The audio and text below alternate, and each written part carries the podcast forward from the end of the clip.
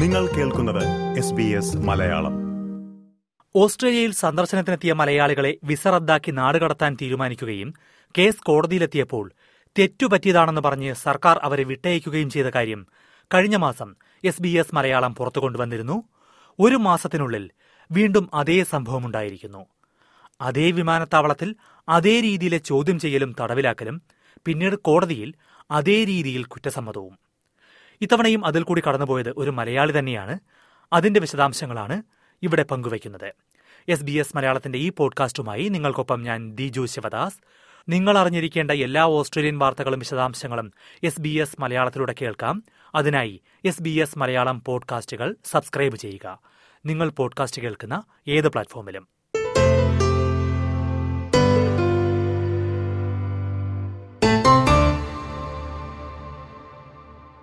September ആദ്യമായിരുന്നു Perth വിമാനത്താവളത്തിലെത്തിയ മൂന്ന് മലയാളികളെ ഓസ്ട്രേലിയൻ ബോർഡർ ഫോഴ്സ് അധികൃതർ മണിക്കൂറുകളോളം ചോദ്യം ചെയ്തതും പിന്നീട് ഇമിഗ്രേഷൻ ഡിറ്റൻഷൻ കേന്ദ്രത്തിലാക്കിയതും.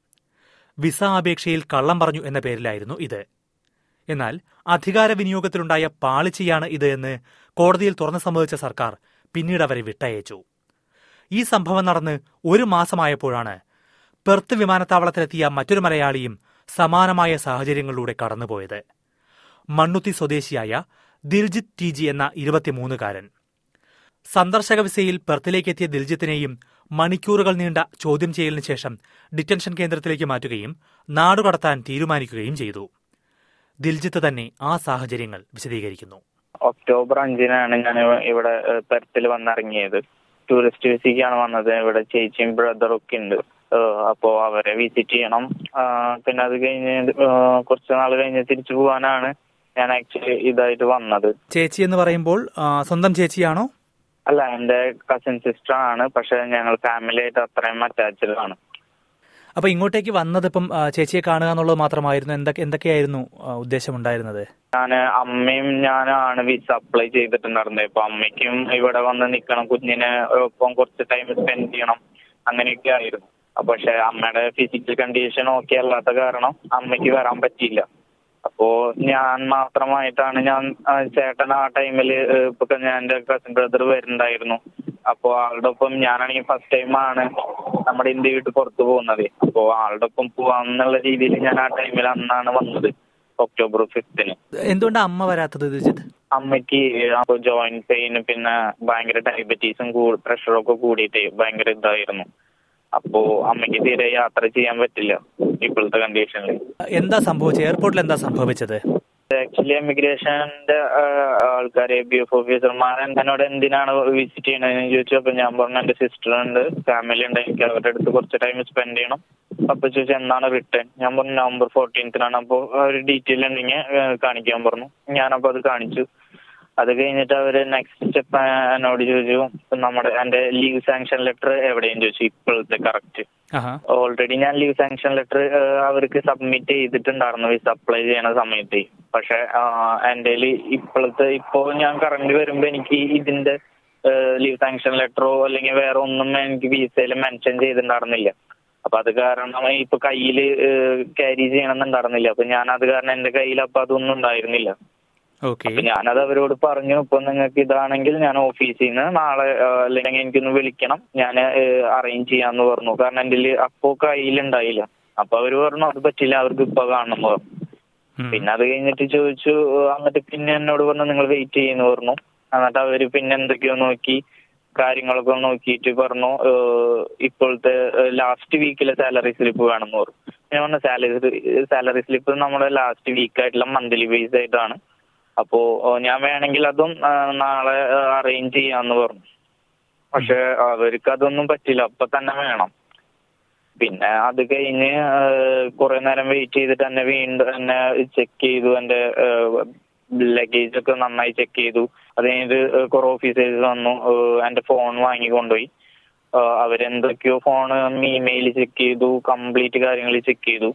ഒരു ഗാലറി ചെക്ക് ചെയ്തു. ഇതൊക്കെയാണ് ഞാൻ അറിയാൻ കഴിഞ്ഞത്. അവരങ്ങനെയാണ് എന്നോട് പറഞ്ഞത്. അവർ കണ്ടെത്താൻ ശ്രമിച്ചത് മെയിൻ ആയിട്ട് ഞാൻ ഇവിടെ വന്നിട്ട് ഇനി ജോലി ചെയ്യോ? അവർ ആയിട്ട് എന്റെ ഫോൺ ചെക്ക് ചെയ്തത് എനിക്ക് തോന്നുന്നു അങ്ങനെയാണ് തോന്നുന്നത് കാരണം ഇവിടെ വന്ന് ജോലി ചെയ്ത് ഇതാക്കാനാണോ? ലൈക്ക് അങ്ങനെ എന്തെങ്കിലും ആണോന്ന് അറിയാനായിരുന്നു. അപ്പൊ അതേക്കുറിച്ച് ചോദിച്ചായിരുന്നു. അങ്ങനെ ചോദ്യം അതെ. അതെ അതെ. ഞാൻ ചോദിച്ചിരുന്നപ്പോ ഞാൻ പറഞ്ഞില്ല. കാരണം എനിക്ക് തിരിച്ചു പോയിട്ട് എനിക്ക് അവിടെ എനിക്ക് ജോലി ഉള്ളതാണ് ഓൾറെഡി അപ്പൊ ഞാൻ എന്തായാലും തിരിച്ചു പോയിട്ട് ഞാൻ റിട്ടേൺ പോയിട്ട് ഞാൻ ജോലി ചെയ്യും. എനിക്ക് കാര്യങ്ങളുണ്ട്. അപ്പൊ അവരെന്നോട് ചോദിച്ചു നീ ഇവിടെ വന്നിട്ട് വേറെ ജോലി എടുത്ത് ഇവിടെ നിൽക്കാനാണോ? എന്ന് ചോദിച്ചു. ഞാൻ പറഞ്ഞല്ല അത് കഴിഞ്ഞിട്ട് അവരെന്നെ വേറൊരു ഇന്റർവ്യൂ റൂമിൽ കൊണ്ടുപോയി. ഒരു ഗ്ലാസ് ഒക്കെ ഇട്ട് ഇത്തിരി നമുക്ക് ബുദ്ധിമുട്ടുള്ള ഒരു അവസ്ഥയിലായിരുന്നു ആ ടൈമിൽ അവിടെ ചെന്ന് എന്നിട്ട് എന്നോട് ചോദിച്ചു അമ്മ എവിടെയും ചോദിച്ചു. അപ്പൊ ഞാൻ പറഞ്ഞു അമ്മ വന്നിട്ടില്ല. അമ്മ ഇങ്ങനെ ഫിസിക്കൽ കണ്ടീഷൻ അമ്മയുടെ ഓക്കെ അല്ല. അമ്മയ്ക്ക് ഇങ്ങനെ അപ്പൊ എന്താണ് കാരണം ചോദിച്ചു അപ്പൊ ഞാൻ പറഞ്ഞു ഇങ്ങനെ ഡയബറ്റീസും പ്രഷറും കാര്യങ്ങളൊക്കെ ഇത്തിരി കൂടുതലാണ്. അപ്പോ ഇപ്പോ അവർക്ക് യാത്ര ചെയ്യാൻ പറ്റില്ല. അമ്മ ചിലപ്പോ കുറച്ച് കഴിയുമ്പോ അമ്മ ഓക്കെ ആവുമ്പോ അമ്മ വരുന്നു പറഞ്ഞു. ഇപ്പൊ എന്റെ കയ്യിൽ പ്രിസ്ക്രിപ്ഷൻ കാണിക്കണം എന്ന് പറഞ്ഞു. പക്ഷെ ആക്ച്വലി എനിക്കിതൊന്നും അറിയില്ല സാർ ഞാൻ ഫസ്റ്റ് ടൈം ട്രാവലറാണ് അമ്മ വയ്യ ഓക്കെ നമ്മളത് ഓക്കെ കാണിക്കാൻ തയ്യാറാണ്. പക്ഷെ അപ്പോഴും എന്റെ കയ്യിൽ അതും ഇല്ല.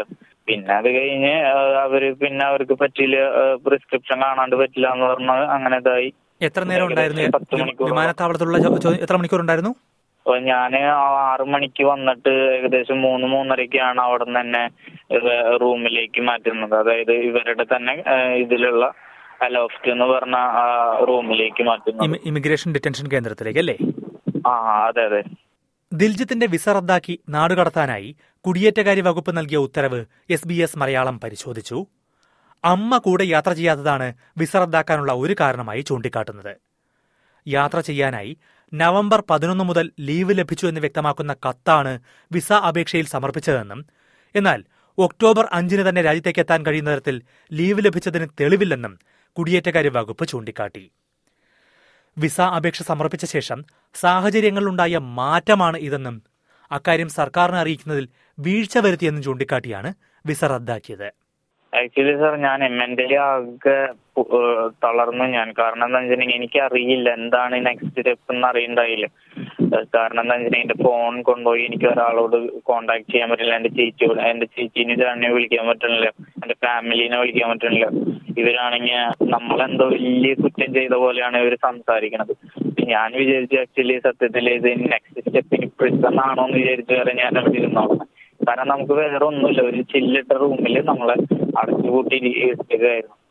മാക്സിമം ഞാൻ സത്യം പറയുകയാണെങ്കിൽ ഞാൻ കരഞ്ഞു. കാരണം എനിക്ക് അറിയില്ല ഇതെന്താണ് എന്തുകൊണ്ടാണ് നിങ്ങൾ ഇങ്ങനെ ചെയ്യണതെന്ന് എനിക്ക് അറിയില്ല ഞാൻ ഇപ്പൊ എന്റെ ഇപ്പൊ വേറെ രീതിയിൽ ഒരു തരത്തിലും അവർക്ക് ബ്ലെയിം ചെയ്യാൻ പറ്റുന്ന തരത്തിലുള്ള ഒന്നുമില്ല. പക്ഷെ ഇവർക്ക് എന്ത് ചെയ്താ പറ്റണില്ല. എന്നിട്ട് ലാസ്റ്റ് എന്നോട് ഞാൻ പറഞ്ഞു ഓക്കെ ഞാൻ നിങ്ങൾ പറയണത് എന്ത് വേണമെങ്കിലും ചെയ്യാം. എനിക്ക് ഈ റൂമിൽ നിന്നൊന്നും മാറ്റണം. കാരണം എനിക്ക് മെന്റലി എനിക്ക് ഞാൻ ആകെ ടയേർഡായി അതിന്റെ ഉള്ളിൽ നിന്ന്. എനിക്ക് വൊമിറ്റ് ചെയ്യാൻ വന്നു. കാരണം നമ്മൾ മെന്റലി ആരും ഇല്ല. ഒരു മണിക്കൂറുകളോളം ആ റൂമിൽ തന്നെ ഇരുന്നിരിപ്പല്ല ഇരിക്കല്ലേ. അപ്പൊ കാരണം ഒന്നാമത് നല്ല പാനിക്കായി ഞാൻ. കാരണം എനിക്ക് അറിയണ്ടായില്ല ഇതെന്താണ് നെക്സ്റ്റ് സ്റ്റെപ്പ് എന്ന് പറഞ്ഞിട്ട്. ഞാൻ പറഞ്ഞു ഇപ്പൊ നിങ്ങൾക്ക് ഇനി പോവാൻ തയ്യാറ് ഇപ്പൊ ഇവിടുന്ന് ഞാൻ പോവാണെങ്കിൽ ഞാൻ പോവാം സാർ പ്ലീസ് എന്നെ വീട്. എനിക്ക് എന്റെ ചേച്ചീനെ ഒന്ന് കാണണം സംസാരിക്കണം. അത്രേ ഉള്ളൂ എന്റെ ഇന്റൻഷൻ അല്ലാണ്ട് വേറെ ഒന്നുമില്ല. എന്നിട്ട് ലാസ്റ്റ് ഞാൻ സൈൻ ചെയ്യേണ്ടി വന്നു സാർ എന്ത് സൈൻ ചെയ്തെന്താണ് തിരിച്ചു പോവാൻ ഞാൻ തിരിച്ചു പോവാന്നുള്ളത്. ഓക്കെ അപ്പോഴും എനിക്ക് അറിയണ്ടായിരുന്നില്ല. അവരിങ്ങനെ ഇപ്പോ കോമൺവെൽത്ത് കൺട്രിയിൽ ബാൻ ചെയ്യാനുള്ള ത്രീ ഇയർ ബാൻ ചെയ്യണ കാര്യങ്ങളൊന്നും എനിക്ക് കറക്റ്റ് ആയിട്ട് അറിയണ്ടായിരുന്നില്ല. ഇതോടെ ഓസ്ട്രേലിയൻ ഫെഡറൽ കോടതിയെ സമീപിക്കാനാണ് ദിൽജിത്തിന്റെ ബന്ധുക്കൾ തീരുമാനിച്ചത്. നാടുകടത്തൽ താൽക്കാലികമായി തടഞ്ഞ കോടതി ഒരാഴ്ചയ്ക്ക് ശേഷം വിശദമായി വാദം കേൾക്കാൻ തീരുമാനിച്ചു. എന്നാൽ വാദം കേൾക്കുന്നതിന് മുൻപ് തന്നെ തങ്ങളുടെ ഭാഗത്തു നിന്ന് വന്ന തെറ്റാണ് ഇതെന്ന് സർക്കാർ കോടതിയിൽ തുറന്നു സമ്മതിച്ചു.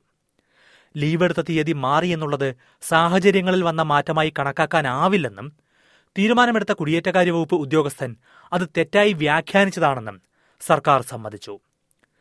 ഇത് കണക്കിലെടുത്ത് വിസ റദ്ദാക്കിയ നടപടി കോടതി അസാധുവാക്കി.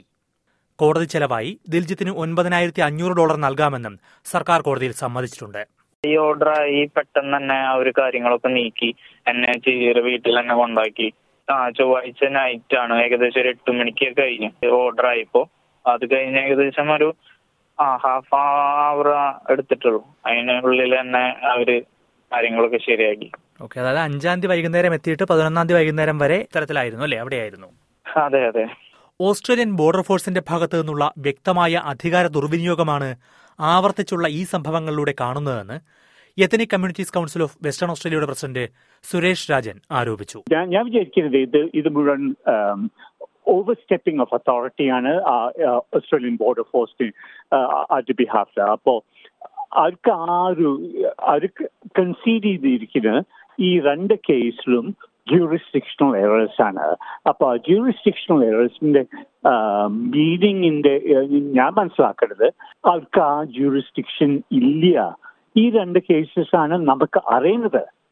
ബാക്കി എത്ര കേസസ് ആണ് ഉള്ളത് നമുക്ക് യാതൊരു ഐഡിയ ഇല്ല എത്ര ആളെ ഡിപ്പോർട്ട് ചെയ്തിരിക്കുന്നു ഏത് കമ്മ്യൂണിറ്റിയിലാണ് ഈ ആൾക്കാരൊക്കെ ഡിപ്പോർട്ട് ചെയ്യുന്നത്. ഒരു വല്ലാത്തൊരു ഓവർ സ്റ്റെപ്പിംഗ് ഓഫ് അതോറിറ്റിയാണ് കാണുന്നത് ഇതിൽ ഇതിൽ മറ്റൊരു ഒരു വാദം എ ബി എഫ് പറയുന്നു. നമ്മൾ കഴിഞ്ഞ തവണ ചോദിച്ചപ്പോൾ തന്നെ റെസ്പോൺസായി എ ബി എഫ് പറഞ്ഞിരിക്കുന്നത്. ഓസ്ട്രേലിയയുടെ ഒരു സേഫ്റ്റി സെക്യൂരിറ്റി ഇത് ഉറപ്പുവരുത്തുന്നതിന് വേണ്ടിയാണ് എ ബി എഫിന് ഇത്തരം ഒരു അധികാരം കൊടുത്തിരിക്കുന്നത്. ഇത്തരത്തിൽ വിസ റദ്ദാക്കാനുള്ളത്. അപ്പം പലരും പറയുന്ന ഒരു കാര്യം ഇത്തരത്തിൽ ടൂറിസ്റ്റ് വിസയിലെത്തിയ പലരും ഇവിടെ അത് ജമ്പ് ചെയ്യുകയും പിന്നീട് അവർ ഇവിടെ അനധികൃത ആൾക്കാരായി തുടരുകയും പിന്നീട് റെഫ്യൂജ് ചോദിക്കുകയും ചെയ്യുന്ന സാഹചര്യമുണ്ട്. അത് ഒഴിവാക്കുന്നതിന് വേണ്ടിയാണ് ഇത്തരം പരിശോധനകൾ എന്നൊരു വാദമുണ്ട്. എന്താണ് താങ്കൾക്ക് അതേക്കുറിച്ച് തോന്നിയിട്ടുള്ളത്? ഈ ആദ്യത്തെ ക്വസ്റ്റ്യൻസ് ആദ്യം ഈ വിസയ്ക്ക് അപ്ലൈ ചെയ്യുമ്പോൾ ആ ക്വസ്റ്റ്യൻസ് മുഴുവൻ ആൻസർ ചെയ്യുന്നുണ്ട്. ആ സമയത്ത് ചെയ്യാൻ പറ്റില്ലേ ഈ ടെസ്റ്റ് ഒക്കെ? ആ സമയത്ത് ചോദിക്കാം ഈ ക്വസ്റ്റ്യൻസ് ഒക്കെ. ആ സമയത്ത് ചോദിക്കുന്നുണ്ട് ഈ ക്വസ്റ്റ്യൻസ് ഒക്കെ. Are you coming here for a job അതൊക്കെ ചോദിക്കുന്നതാണ്.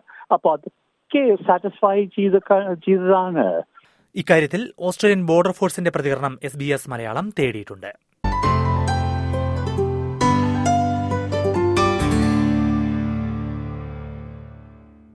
ഓസ്ട്രേലിയയിലേക്ക് എത്തിയ ഒരു മലയാളിക്ക് കൂടി വിസ റദ്ദാക്കലും നാടുകടത്തൽ ഭീഷണിയും നേരിടേണ്ടി വന്ന സാഹചര്യമാണ് എസ് ബി എസ് മലയാളം ഈ റിപ്പോർട്ടിലൂടെ പങ്കുവച്ചത്. ഇത്തരം കൂടുതൽ പോഡ്കാസ്റ്റുകൾ കേൾക്കാൻ S B S Malayalam follow ചെയ്യുക. നിങ്ങൾ പോഡ്കാസ്റ്റ് കേൾക്കുന്ന ഏത് പ്ലാറ്റ്ഫോമിലും. ഈ പോഡ്കാസ്റ്റ് നിങ്ങൾക്കായി അവതരിപ്പിച്ചത് ദിജു ശിവദാസ്. ഇതുപോലുള്ള കൂടുതൽ പരിപാടികൾ കേൾക്കണമെന്നുണ്ടോ? ആപ്പിൾ പോഡ്കാസ്റ്റിലും ഗൂഗിൾ പോഡ്കാസ്റ്റിലും സ്പോട്ടിഫൈയിലും കേൾക്കാം. അല്ലെങ്കിൽ നിങ്ങൾ പോഡ്കാസ്റ്റ് കേൾക്കുന്ന മറ്റെവിടെയും.